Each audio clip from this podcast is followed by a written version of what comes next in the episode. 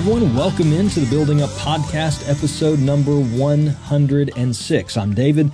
As always, thank you guys for being with us. Of course, we are going through the wise sayings of Proverbs one chapter at a time. That's what we have been doing now for many, many episodes of the podcast. And today we've arrived at chapter 24 of Proverbs. So I hope you will read that chapter, uh, perhaps first, and then come back, listen to the podcast, which I hope will be a help, a guide, a aid for you as we pursue the wisdom the ethics of the kingdom of God and even the man of wisdom, Jesus Christ himself, through the book of Proverbs. Because as we pursue wisdom, we are pursuing all of those things how to live a wise life, how to live as a citizen of the kingdom of God, and how to live like Jesus, who embodied the wisdom of God. And that is why Proverbs is such an incredible book and such a gift to us from the Lord. You, you also may find it helpful to listen to the podcast and then read the chapter whatever suits you best. Um, I just want this to be of service to you and hope that you will find it to be such. All right, Proverbs chapter 24. Now, we are still looking at what Solomon has called in the book um, the 30 wise sayings or the 30 sayings of counsel and knowledge that he introduced back in chapter 22 verse 17. And so these are apparently 30 specific sayings that he has uh, collected or even adapted for the book of Proverbs from people of wise counsel and knowledge. He doesn't specify who those people are. He doesn't specify whether these were well known sayings in his day, but he does include them in this overall collection of wisdom that we find in the book of Proverbs. And so you find these 30 sayings of counsel and knowledge beginning in chapter 22, all of chapter 23, and then into chapter 24, which we're covering today. And so we're going to uh, look at a, a, a, few of these. They they end in chapter 24, I believe, at uh, verse 22, and then the rest of chapter 24 is um, moving back into some other collections of wise sayings that Solomon put together. All right, so let's begin today, chapter 24, verses 11 and 12, which in the numbering system that I am using, this would be saying 25 out of the 30 that Solomon has introduced back in chapter 22. Verses 11 and 12, let's read these together. Rescue those who are being taken away to death. Hold back those who are stumbling to the slaughter. If you say, Behold, we did not know this. Does not he who weighs the heart perceive it? Does not he who keeps watch over your soul know it? And will he not repay according to his work? You know, one of the things that uh, if you attend Agape Church, if you are uh, a, a, a regular attender or a member of Agape over the last couple of years, one of the things that I've talked about a lot is how we interact with the world around us in a time period that we live in right now that is it's so divisive. There's so much uh, divisiveness in the world right now. You see so much of, of it on social media where, where people have their different platforms where they can speak about life and the culture as they see it. And we have so many people that are drawing lines in the sand and depending on which line you stand on, there's a lot of hatred and anger toward people who have different views. And so we see a lot of this in our society right now. And one of the things that I have been speaking to our church about so much is how we engage with this world that is in this situation.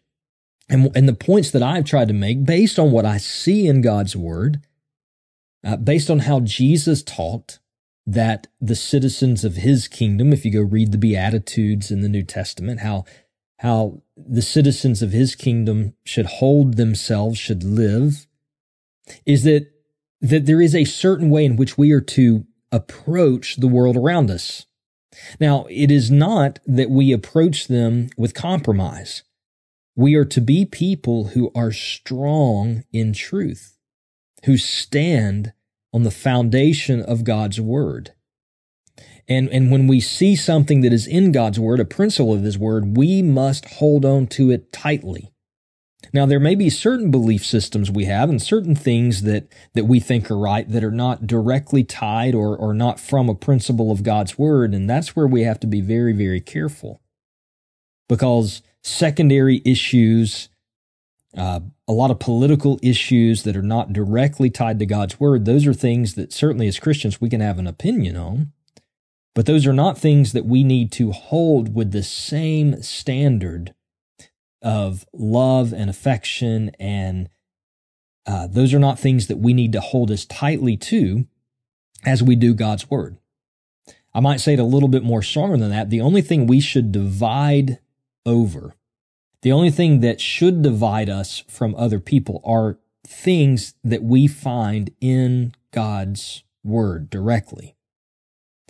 And, and, and so we approach the culture with truth, but also we approach the culture with that truth that is found in God's word, but also we approach them with love, with compassion, with even understanding to their plight if if they don't know Jesus.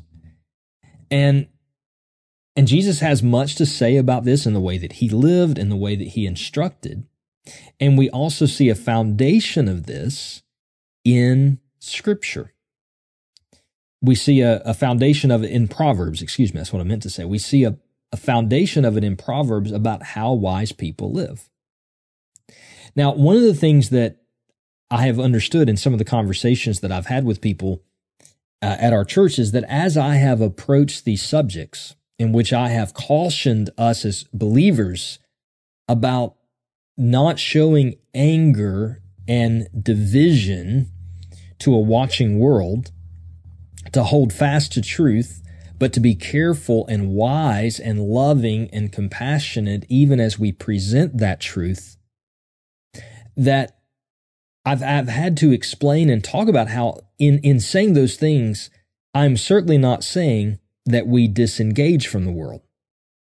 I am simply calling us to be careful about how we do our engagement. And Proverbs chapter 24, verse 11 and 12 is a foundational passage that shows us we should absolutely engage the world around us. In the New Testament, we are told to be lights. And, and that it, when you have a lamp, you don't cover it up because it doesn't do any good. So as the light of the world, you are to shine brightly before men. We are to engage the world around us. And that is what Proverbs is telling us here in chapter 24. Rescue those who are being taken away to death hold back those who are stumbling to the slaughter. And then there's a warning that you shouldn't just turn a blind eye to everything and say, well, I, I didn't know. I didn't know anything was going on. Because there's a reminder from Proverbs. Well, God knows. God weighs your heart. God perceives what's in you. God knows what's really going on. And, and one day he's going to repay mankind for all of their works. Even as believers, we are not saved by what we do, but our good works that come out of a saved heart, a, a, a, transformed life by having faith in Jesus, we will be rewarded for those works and held responsible for the things that we have done and things that we didn't do as a believer. And it's an issue not of salvation, but it's an issue of reward or loss. So Proverbs says, rescue those who are being taken away to death, hold back those who are stumbling to the slaughter. This is a wise people engage the world around them.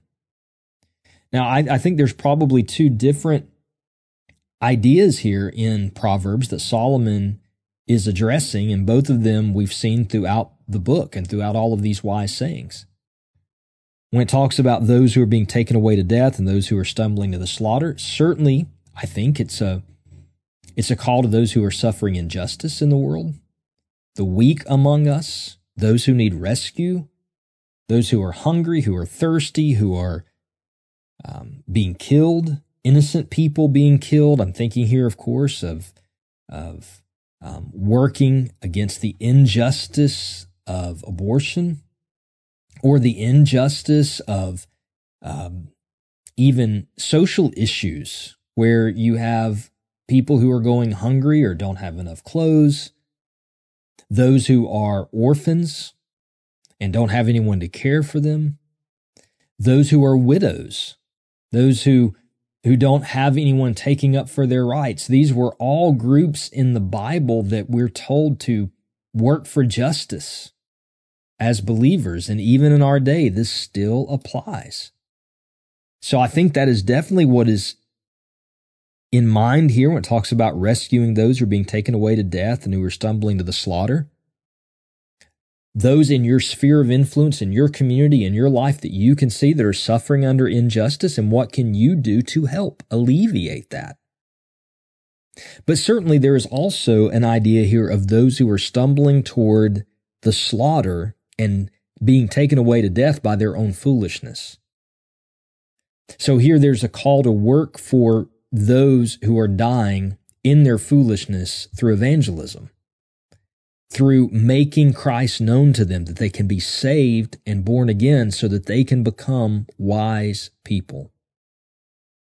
And the call from Proverbs, the same as the call to the New Testament, is engage. Engage in your sphere of influence where God has put you and work for justice and work for the godly, for people to work for people to come to know godliness. That's the better way to put that. To be saved from their sin through making known to them the person of Christ and how they can be forgiven. And, and we should not ignore the plights around us because God sees and God makes us wise and God opens our eyes to these things.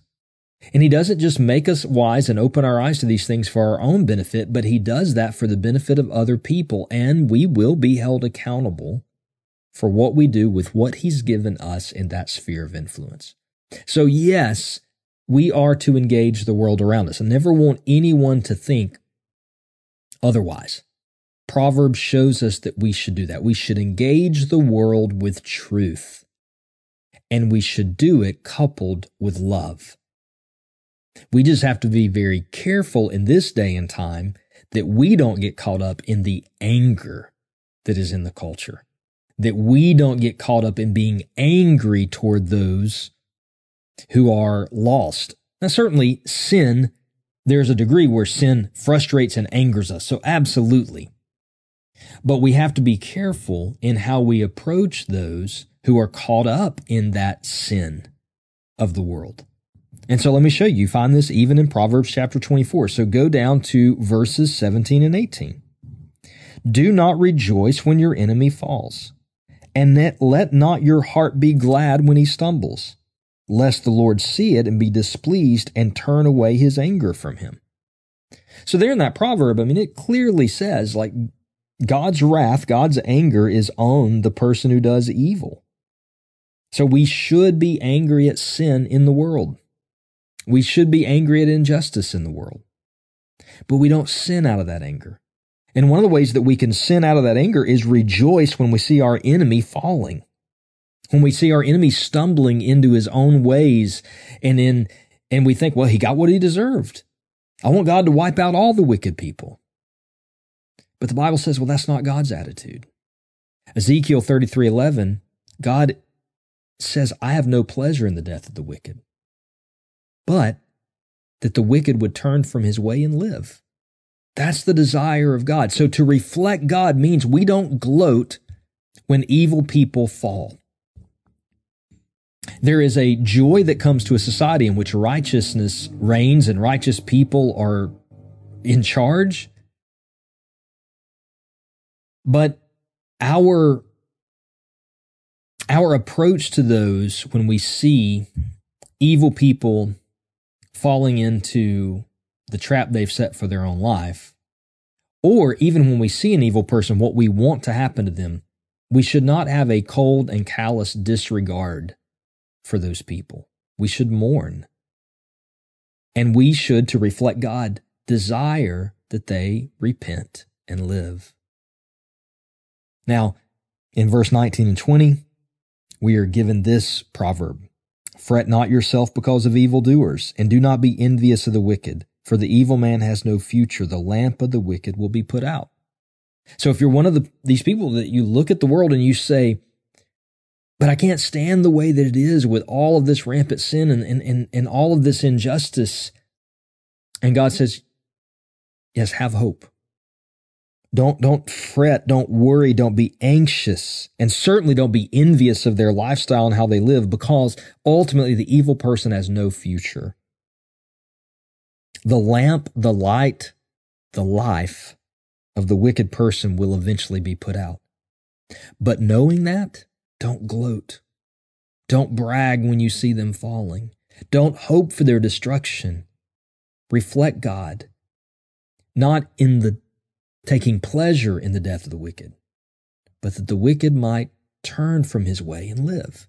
And I think if that is our heart, church, if that is what we want to see, I think we are ready to properly engage the culture around us, as verse 11 and 12 says to. I think we're ready to rescue those being taken away from death and hold back those who are stumbling to the slaughter. And we're ready to do it in such a way that reflects Jesus and that reflects Him well. Hope this has been helpful for you as you are reading and pondering these things in chapter 24 of Proverbs. And I would love to hear from you if you want to use the email on the outro to get in touch with me. We could even continue this conversation. Until next time, church, thank you for being with us today. Grace and peace to your family. Thank you for listening to the Building Up Podcast, a ministry of Agape Church in Pinson, Alabama. If you have a question about today's podcast or would like to suggest a topic for the future, please email us buildingup at agapepinson.com. To subscribe to this podcast, simply search for Building Up from Agape Church in your favorite podcast app.